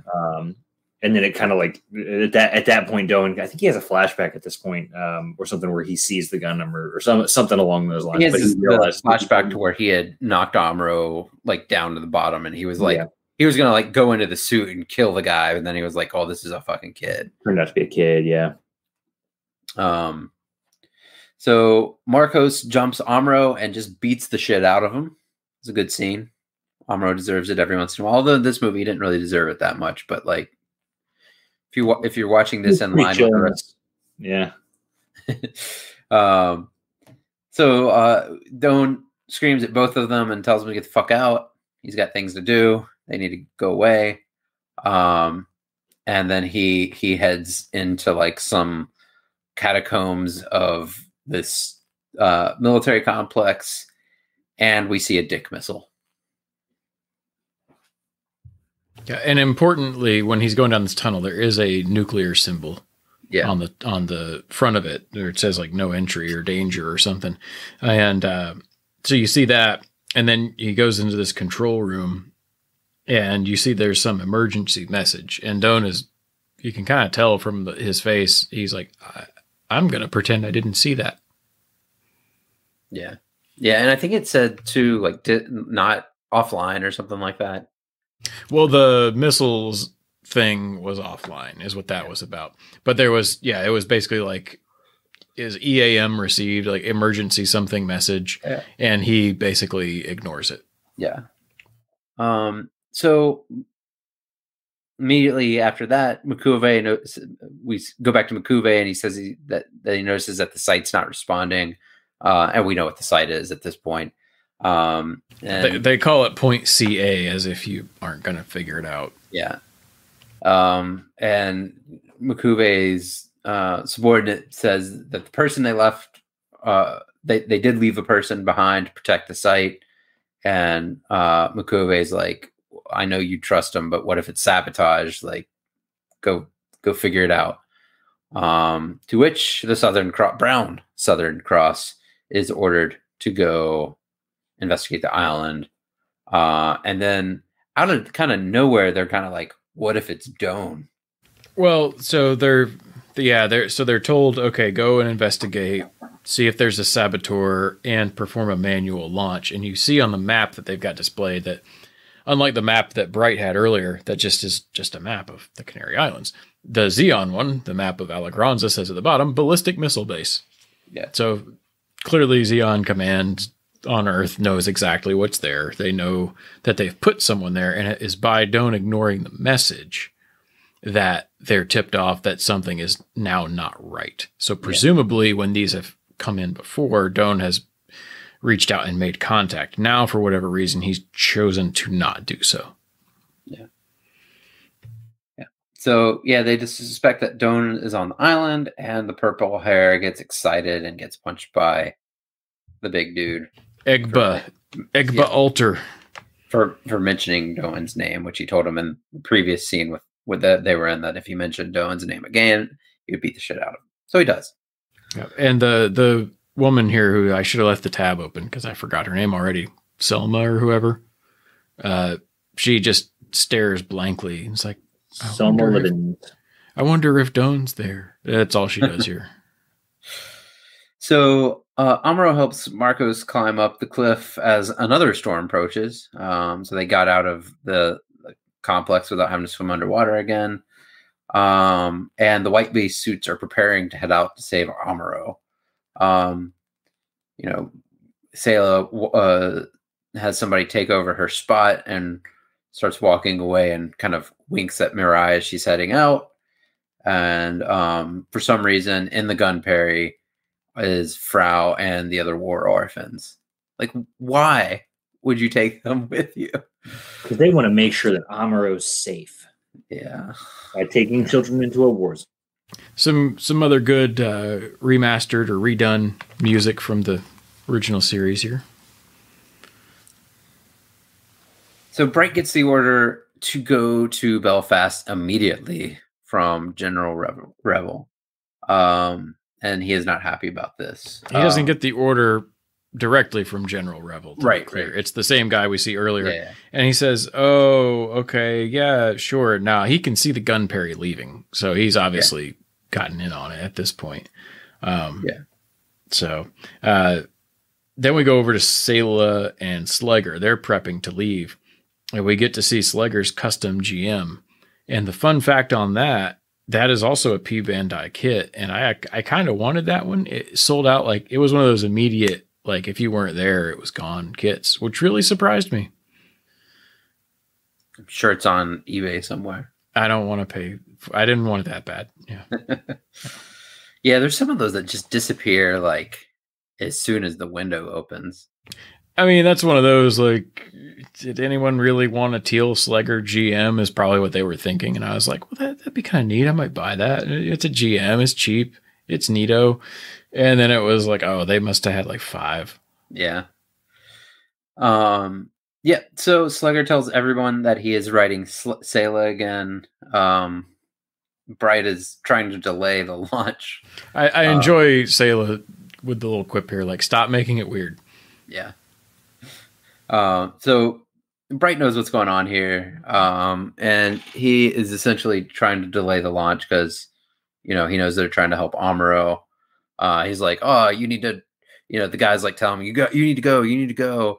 And Bright's like, oh, you need to check the gyroscope. You need to check this. And he's like, sorry, we got to do some maintenance and then we'll head out. Totally. Yeah. I think he said the gyro and like the stability core or something like that. Yeah. And while he's like putting up this farce, because I don't think this, was it Ritzma on the bridge? I don't really think he knew what was going on. He's like, check what, huh? Wait, what? Yeah. But then you can see the core booster with Slager, in GM on the top and it's launching while this is going on. So yeah, he's just putting on a show. He looks over at Mirai and like, am I being a better human being now? Yep. And so eventually, I don't know if the transmission ends or they hang up or what, but right after that, they detect a fat uncle heading from Morocco towards Alegranza. And fat uncle is the name of the type of transport. The La Grandpa and the fat uncle. Yeah. Yeah, I mean, you gotta have good name. Yeah, and yeah, so they show the radar too. You see like 3 distinct things heading towards the island, that are not the White Base guys. And we see Amuro and Marco running to avoid the storm while everyone hides inside. It's pretty like gnarly thunderstorm. You know, they're trying to like set up lighting and everything. And Amuro looks up, sees that there's some chandeliers in the room that could probably turn the lighting on for. And he's like, hey, tell me where the generator is and I'll see if I can get it repaired. And like he does some digging, finds the battery. He's like, oh, this is easy. Well, he asks where the battery is and they're like, oh, it's probably in the thing, but no one's allowed in there. And he goes and opens it up. Battery's sitting right there. It's perfectly good. And then he plugs it up and it just works. Yeah. Everyone's like, oh my God, you fixed it. And he's like, well, I mean, not really. Yeah. So we could tell that Doan didn't want the power on for some reason. And then they also, I think the kicker here is He's like, I think the lighthouse should work too. And so they all run up to the lighthouse and turn it on. Yep. Which is then what Doan sees as he's driving his boat up. Yep. Sees that, is not happy. Everybody else is, though. And we know this is signal flares for the baddies. So the Gunperry approaches right after Doan, kind of like, he doesn't yell at Amuro, but he's kind of like, you fucking asshole type. He says, you shouldn't have done that. Yeah. And yeah, so they see the Gunperry, and there's like a comment where like Kara's like, oh yeah, that's Amuro's friends coming to, you know, take him back. And Doan's like, I'll kill them all. Yep. But then he sees the fat uncle coming in and he's like, oh shit. Yep. Yep. And Cara doesn't want Doan to fight, but he's like, Marcos, come with me. He talks to Cara, Lope, and Mateo, and he plants a death flag with every one of them. Yeah. And I was like, dude, you can't say those lines. Yeah. Yeah. That's bad omen, man. And then as they start heading off, Amuro is like, I'll go with you. And Doan's like, will you go and fight for the kids if that means killing your friends too? And Amuro's like, yeah, I'll just go with you. Let's start with that. Amuro commits to nothing. Yeah. I think no promises. It's like, I'll follow you to get my Gundam. He just kind of stares mouth agape, to be fair. Yeah. That's it. But then I guess that's apparently good enough. Yeah. So the GMs land on the island, and the Southern Cross suits are right behind them. Doan, Marcos, and Amuro all race to the suits in the boat. Yeah. Now you have Egba decides that the ones in the transport are going to go attack the gun cannons that they see. And then he sends Waldo, and who's the sniper, and Sangho, we finally get his name. He says, you go for the special mission, and their suits are on those luggins, the vertical propellered things. Yeah. And so the ones that are on the reverse core boosters, get chased after by Slager. He's shooting after him. And he does a pretty good job. They eventually decide to just like dump into the water and avoid the fight altogether. While Slager takes out their flying core booster equivalents, Luggins. Meanwhile, Marcos and Amuro are swimming under the water as Marcos did before, but Amuro is not used to holding his breath for very long, and he passes out underwater. And we flash back to the white base suits under heavy fire, while Marcos is trying to give mouth-to-mouth to Amuro to get him to wake up. Kai is failing to fight these Southern Cross guys pretty badly. He's, you know, unloading on them, but they're way faster than him and better pilots, more experienced. And he ends up getting shot from behind right as Slager shows up. So Sayla says that Slager needs to prepare for a rough landing because the core booster is taking a hit on one of its engines and is going to have to crash land.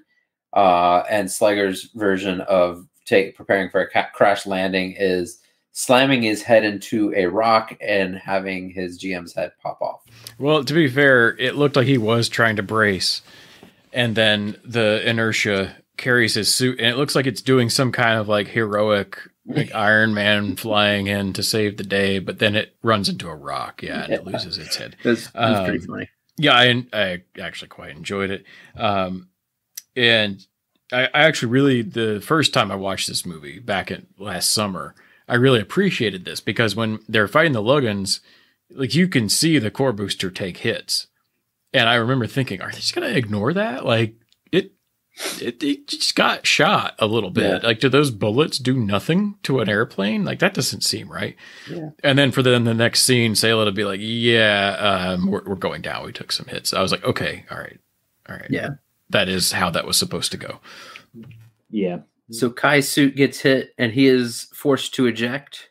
and Hayato as well. So both of the white base suits. Careful, Hayato ejects. Yeah. Kai does not. Yeah. Hayato ejects. Kai gets damaged. Kai doesn't get damaged. Taken out of battle. His legs cut the fuck off. Yeah. He's got his leg. He got chopped off at the knees. So Doan shows up to fight in the nick of time so that they don't get summarily executed. Yeah, continuity says Kai can't die here. So before Egba can finish him, Doan shows up. And I mean, full-on edgelord Zaku entrance. We got the moon in the background, clouds. I like it. Yeah. Amuro and Marcos watches the two Zakus enter the military complex and run into the tunnel. And we get a scene here where like we're really bouncing back and forth a lot. So I'll try to like condense some of it together, but not all of it. So the Southern Cross guys are pumped to fight Doan, especially the crazy guy with the face tattoo. So Doan charges in and essentially gets cut in half by Doan. And it's funny because I actually think the fights between Doan and the other Zakus are way better than like the Gundam fight later in the show. So to me, this is kind of like the highlight of the mobile suit stuff in this movie. So the Zeon guy under, huh? I said, yeah, that's fair. Zeon guy underground gets to the Dick missile and re-enables it, and re-enables the missile and sets it to launch against the cities that M'Quve had threatened earlier. So we kind of see like them point like a radar point type thing. Yes, you can see that they are targeting Chicago, New York, Washington, Paris, London, and Moscow. Yeah. The guy in this, but now of course, now listen though, we couldn't possibly have it go where he enables it and it launches. We have a progress bar. Yeah, it has to like boot up. We have to have a countdown. Yeah. So the other guy that was still in the mobile suit noticed Amuro running around and slowly heads towards where the Gundam was stashed. It was like hidden behind this long like sheet, but you could see like the Gundam's feet at the very bottom. Yeah, it was like feet behind the curtain. Yeah. But before he can do anything, Amuro like wakes up the Gundam and stabs the dude right in the face, which is the chest. But the scene was really well animated, in my opinion, because he goes and he reaches up and he sees the feet and he's like, "What?" Like you kind of see that. What is this? And he grabs the sheet and rips it out. And as soon as he rips the sheet out, the eyes light up on the Gundam. Yeah. And then he does the slow mo, like you see him like coming at him with the saber. You see the saber light on. Beautifully. Yeah. Oh, yeah. It's great. And when the lights turn on, they flash red before they settle in to the yellow. And you have the Zaku trying to like back up, but a high mobility Zaku doesn't do shit for you. And these they are in very close quarters. Yeah. It's like being, like it's like Amuro is in a locker and this is someone in a hall that stops right behind him, like in a closet or something. Yeah, he's like lunging. He's like lunging full force at this Zaku. Yeah. And so you get some slow-mo, some cool rock guitar, some like UV and inverted lighting effects, and he stabs that Zaku right into the cockpit. And then you have this Waldo guy run in, like, wait, what's going on in here? And then he sees the Gundam activate, and he's like, oh, shit, starts running back the other direction. Amuro says, where's Waldo? Exactly. And even though the Gundam looks like it's moving kind of slowly, this is a 17-meter mobile suit against a person. And Amuro just steps on him. Now Amuro looks away. He like shields his eyes, like he won't look because he knows he just like completely just murdered a dude. Just stepped on him. Smushed a guy. Yeah. It's unfortunate we couldn't get like a side-by-side with Witch from Mercury. This hits a little different like after that, because you have there are two ways to go about this. Pick your Developmentally stunted teenager. It's kind of interesting how differently they were animated too. Yeah, because here he's like, he doesn't want to watch. He doesn't want to do it, but he knows he has to. He knows the situation. Whereas Sayla's like, nope. I popped a balloon. Yeah, she popped it and like, it was that was probably one of the bloodiest scenes in a Gundam that I've ever seen. That's not the show we're talking about though, but yeah. Jesus. Yeah, so flashback to above ground. Doan basically finishes off the woman pilot, whatever her name is. And yeah, they have like a moment where she's like, oh, Doan. And like, well, she's like, Doan, why? Yeah. The kids are all trying to hide in the basement of the lighthouse. But before they can get all settled, the demon goat gets away and the fucking goat runs. Listen, you can't control the force of nature. All right. Fucking you can't. Goat with nipple eyes. Well, they kept sending the 5-year-old to get the goat. Like, yeah, there are bigger kids there. And they kept talking about how he wasn't strong enough to handle the goat. Hey, but look, they got some sweet, like, Zaku crayon scribble drawings. Okay. I gotta say, the scene from here to the end of the goat sequence, chef's kiss, hilarious. Yeah, so the kids chase after it, and it runs towards the White Base, which is, you know, you're in the middle of a battle. Where do you run? Towards the smoking robots and the guys that were piloting them. So you get this great scene of, it's Slager's headless GM is like picking up Kai's fucked up gun cannon because basically the cockpit's facing dirt and the thing can't move. So he picks it up and they get the cockpit open and Kai like falls out. He's like, oh, geez. All right. I'm out. That sucked. And he's kind of dizzy and he looks up and what does he see on the horizon but a goat come up over a hill and jump into the air majestically and then continue to run towards him. And it's a wonderful shot. It like jumps up in the air and then like freeze frames and like the animation style changes to like a chalk drawing of this goat like flashing through the air. It's fucking hilarious. And the first thing it does is rams Hayato in the nuts. And then we get like, I don't know, 5 or 6... animated, yelled, stop it, and he jumps in front of it and fucking bucks him. Yeah, so Hayato gets thrown. It kicks John's ass, then Blanca kicks Kai's ass, and then just for good measure takes another shot at Hayato. Yeah, and each of the ones are like hand-drawn cells. It's pretty cool. Yeah, I really liked it. But then finally Blanca sees Kika and is like, oh, okay, like calming presence, a kindred spirit in the pure chaos that is Kika. And then speaking of kindred spirits, all the orphans meet each other. That's right. Yep. And then as they're talking, like, you know, Kotz gets a line in here. I think it's like one of his 2 lines in the movie or something. He's like, oh, Sarah. No, that's not till way later. They say they're looking for Amuro. And so then, you know, like Cara recognizes the name, and then Frau's like, "Oh, you know Amuro? You don't know him too well, right?" But no, they seem pleased, and they're in looks. Yeah, Cara was like 101 Dalmatians. She's like, "Oh, look, wait, we have a few extra kids now." Yeah. One thing I think we had forgotten to mention is when Amuro was, after he smushed a dude, he goes to the leftover Zaku that all he did, or excuse me, the Zaku that belonged to the dude that he smushed because there's no pilot.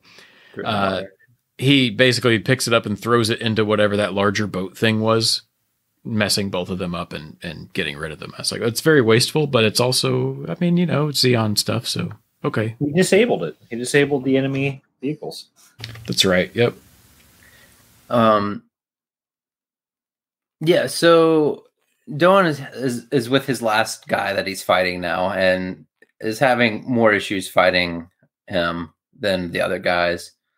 So all the kids decide to run close to the battle.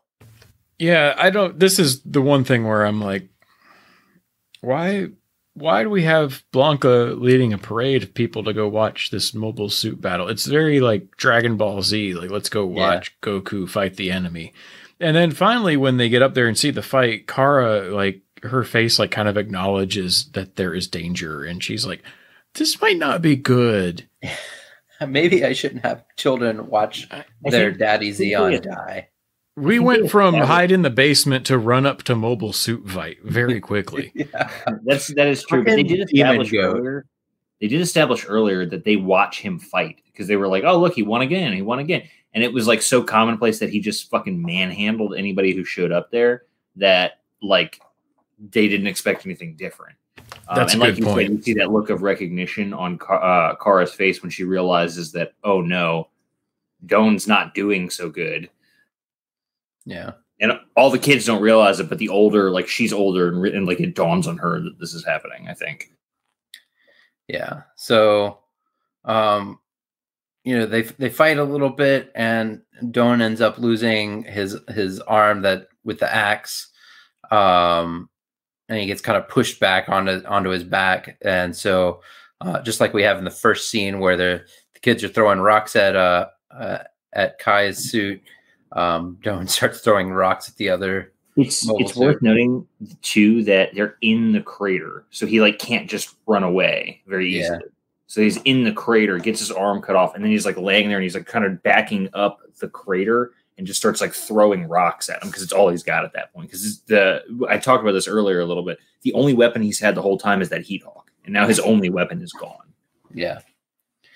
Yeah, and that doesn't work too well. So Amuro decides to show up in dramatic fashion, where he's on the edge of the crater, gets similar to what Doan got with his Zaku, with like a shiny thing or like shining entrance. Amuro gets the light silhouette. Reflecting. Yeah, you see the silhouette, and then he gets lit up by the lighthouse. Yeah, and the music going as the new rendition of that little overture you hear at the start of the next episode preview in Mobile Suit Gundam. So he shows up, you know, he just uses his head Vulcans to get Egba's attention. And then it turns around. It's like, oh, that's all right. I like this. This is good. That is some good cheesing. Yeah. So Amuro slowly walks up to the Zaku, and then they get into a sword fight on the edge of the cliff. Couple things here. Everybody's really happy to see him except Haru. And Haru's like, just says Amuro, late. Yeah. He's got like the little cross eyes.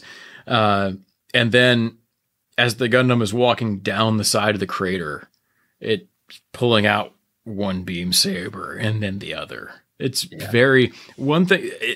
think probably that this like scene in the battle that's about to happen and the thing with not only him smushing a dude, but the whole sequence of ripping the curtain back and the Gundam activating and then taking out another Zeon soldier. This really gets through the idea of the white devil, as the Zeon soldiers call it. Like this really establishes, I think it's just because the animation and the budget and the way, you know, they can tell these stories now as compared to in 1979.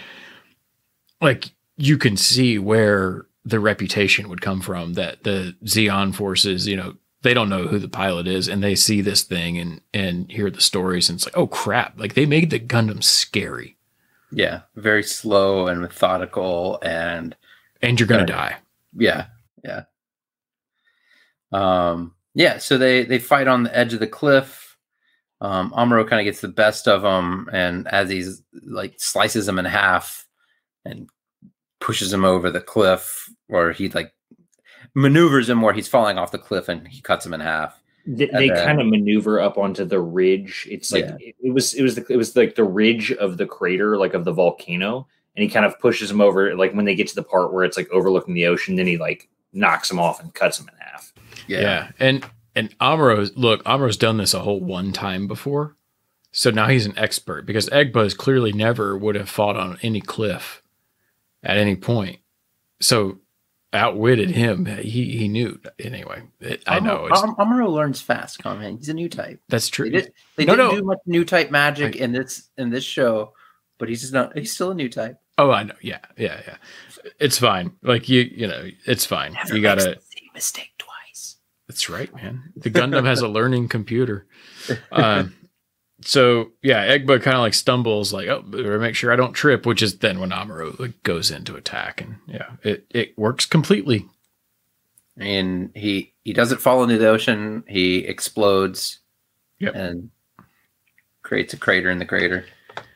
Brown Southern Cross has they're gone.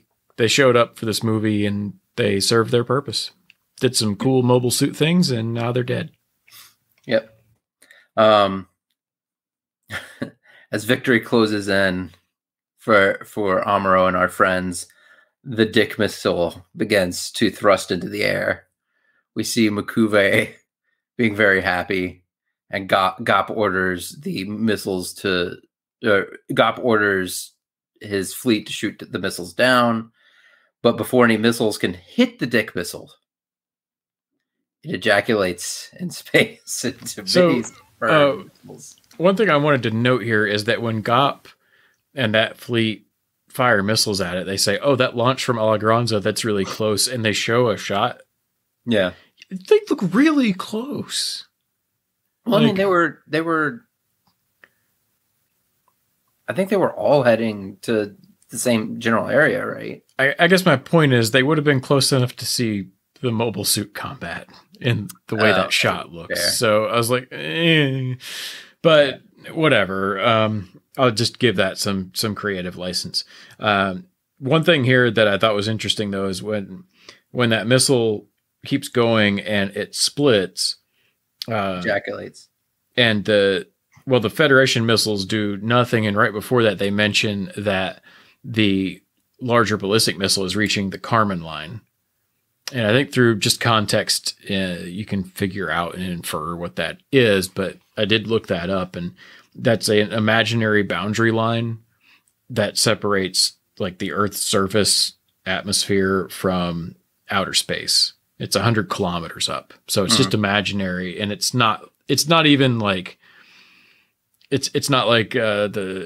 some other sphere and the thermosphere. It's like already into the thermosphere. It's not one of those boundaries. It's more arbitrary, but I think it's sort of generally kind of sort of agreed upon as that boundary. Not in every context, but yeah, that's what that is. So it's basically the point where, like, of course your missiles didn't do anything. They probably couldn't even get there.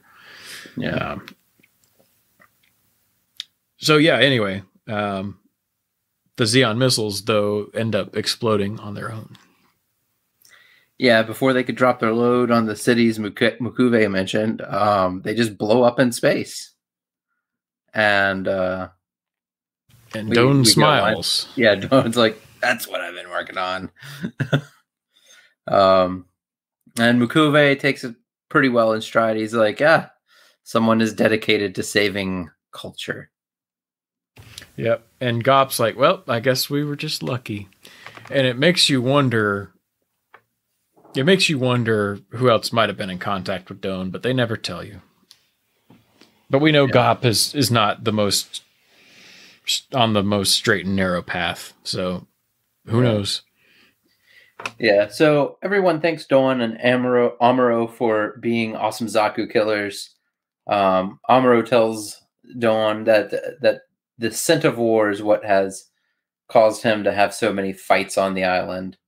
And he's like, can I do it? And Doan's like, yes. And so... Well, you needed to watch the scene again, because what he says is, the lingering scent of war on your body is drawing the battle to you.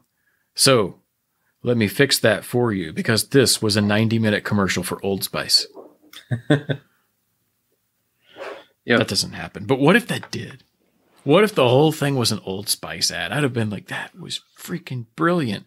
That's why they body shows up. Yeah, like that's why they made a movie out of Doan's Island, and you were like, why are they making that as a movie? Because Old Spice funded it. But I also feel like they would have had to open like one of the Japanese beers towards the end too, and been like a Sapporo or something. Yeah, crack it open. Like everything. Doan is like a giant cluster ad orgy. Yeah, the horseman walks up and hands Doan a Kirin Ichiban, and Doan's like, after a battle, I love a great Kirin. And then he, you know, with all the sperm missiles, he's like, and I put like whatever Japanese condom brand like protection on these things. Yeah. While Frau offers the kids Pocky. Yeah. Oof. So Amuro throws Doan Zaku into the water. So next time, no one can protect the island when Federation comes a crawling. So the next thing we see though is the Gundam's picking up Doan Zaku, throwing it into the ocean. It's got the slow acoustic thing of Fly Gundam going again. It really fits here. Actually, it was really effective, and it made Julian cry on his birthday. Good job, Amuro. Yeah. Great freaking job. But Doan says, look, that was the right thing to do. All the kids are kind of upset about it. Yeah, yeah. And then there's one more shot of it kind of sinking into the ocean. But now the other thing to keep in mind here is that the Federation wouldn't come crawling back. They know what was going on now. They know it's done with and not a threat. So just got to wait until whatever Zeon remnants from Thunderbolt show up here. Yeah, hopefully not. Yeah, Bright orders the White Base to launch and head towards Belfast.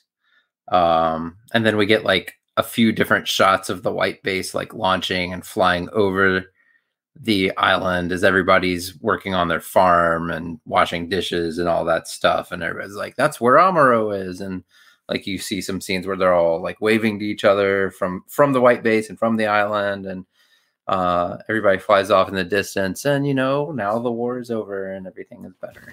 Well, you know, and Doan sees it flying over and he's like, this is all good because I'm back with my Chevy truck. And like a rock. Yeah, we go to, in the credits roll as the White Base heads off towards Belfast.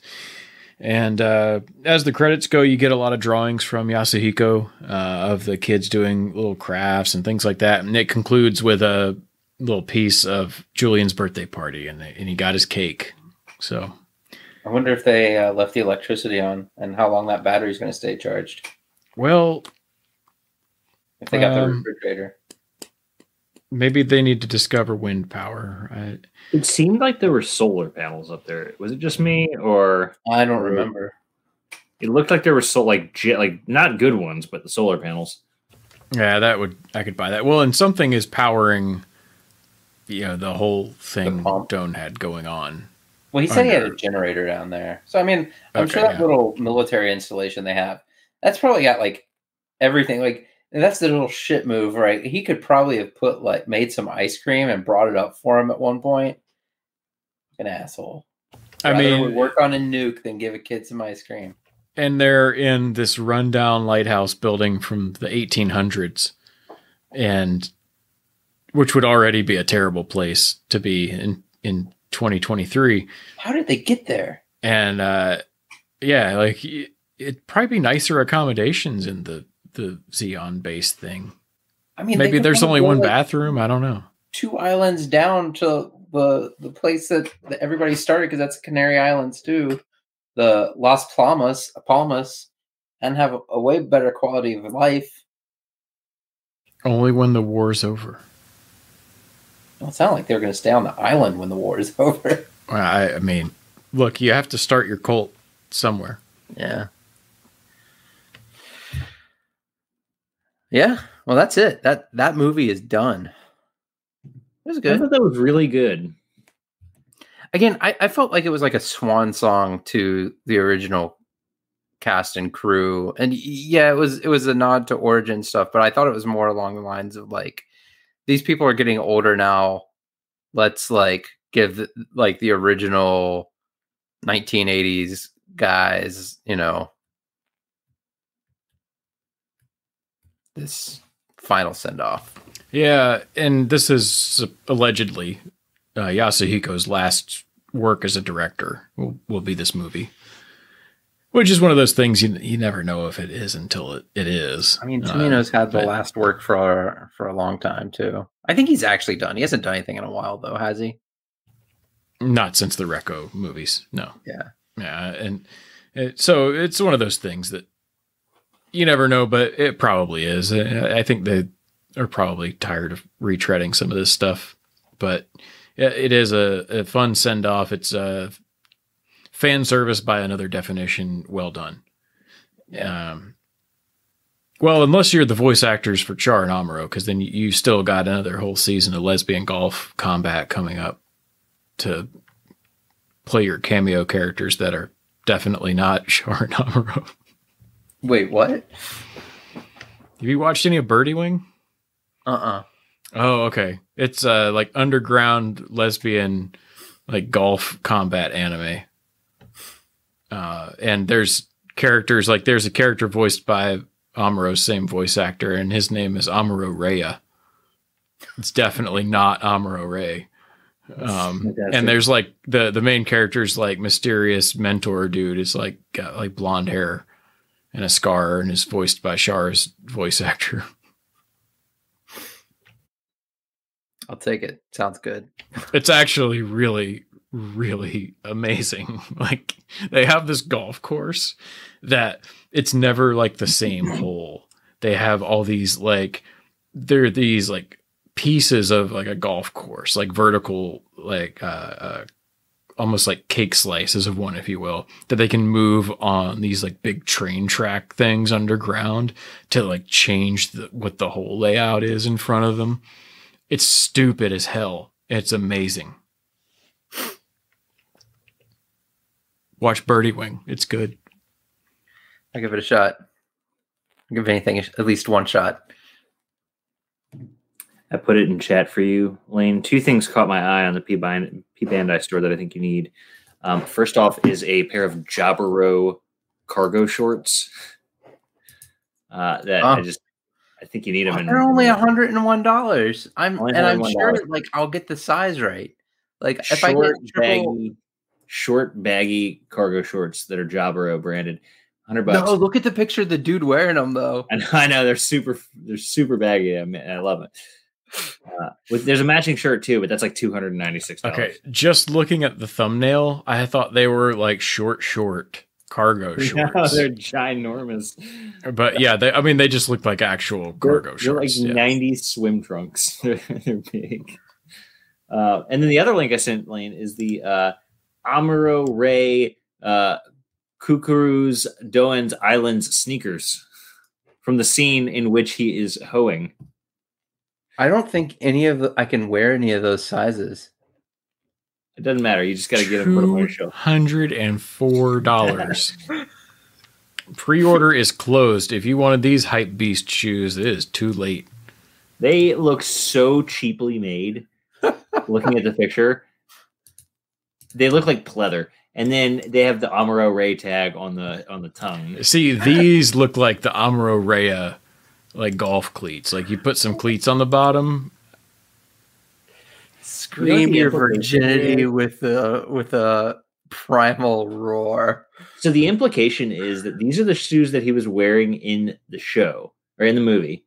And if you look at the picture, there's a tag on the front of the tongue in the movie, and the tag on the actual one says Amuro Ray. Was he wearing shoes that said his own name on them? No. In the movie? No way. Yeah, and this is the bubble butt picture I was mentioning too. Oh my God, these are terrible.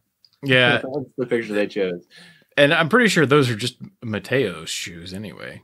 Yeah. Marcos. Marcos. He borrowed them from Marcos. They're not even like Marco had shoes that say Amuro Ray on them. Look, they're not gonna.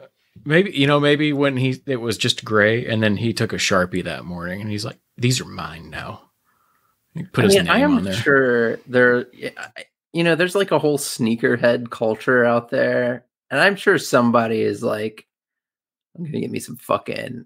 You have to think about Amuro Ray Jordans.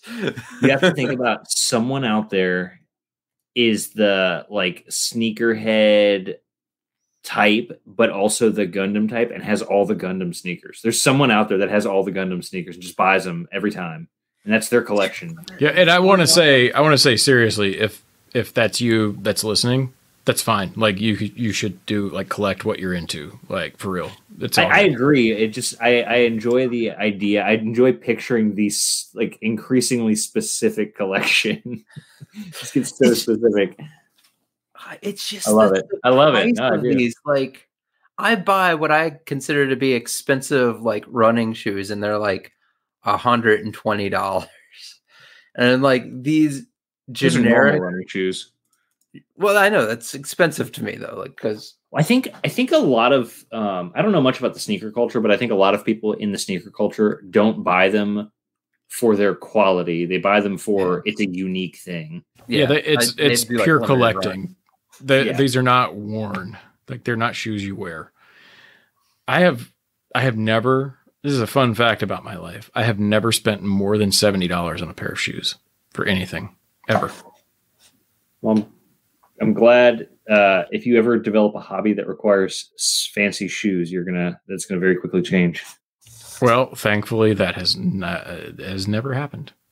What if they were to come out with Optimus Prime Air Jordans with a pump? Like, you remember those pump shoes? That was Optimus Prime's face. Nah, don't care. What if you pumped it up and it caused the shoe to morph shape into an actual robot? Well, so they actually do have shoe transformers. Damn it, they're not real shoes, but they are like they're shoes that transform into a robot. You can't wear them, but they do make those. They also, as you guys laugh, there was a pair of like hype beast sneakerhead shoes that were some Calvin Johnson ones when he was still active in the NFL because he went by the nickname Megatron. So they actually have, there is a pair of Calvin Johnson shoes that if you bought it, you got it was an exclusive recolor of one of the other Megatron figures that matched the shoes. And he comes with a little football that the original did not. Like, so your Megatron, you can have him with his big gun arm and shooting a football from it. It's excellent. I do have the toy. I didn't buy the shoes. Yeah. I do appreciate very specific collectibles. Ronnie Stanley goes by Megatronny. Who? Ronnie Stanley, the left tackle for the Baltimore Ravens. No one outside of Baltimore knows who that is. Shut up.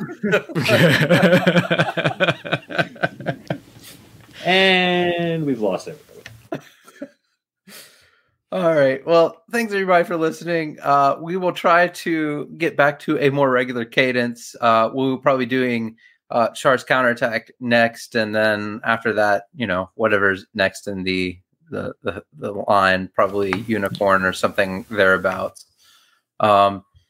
Please feel free to be sad as the Bell Torchica children's novels continues to get delayed.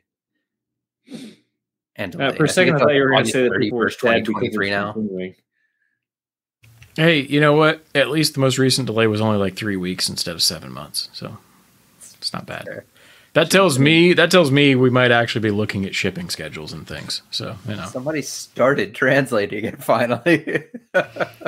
They're almost maybe done editing. All right.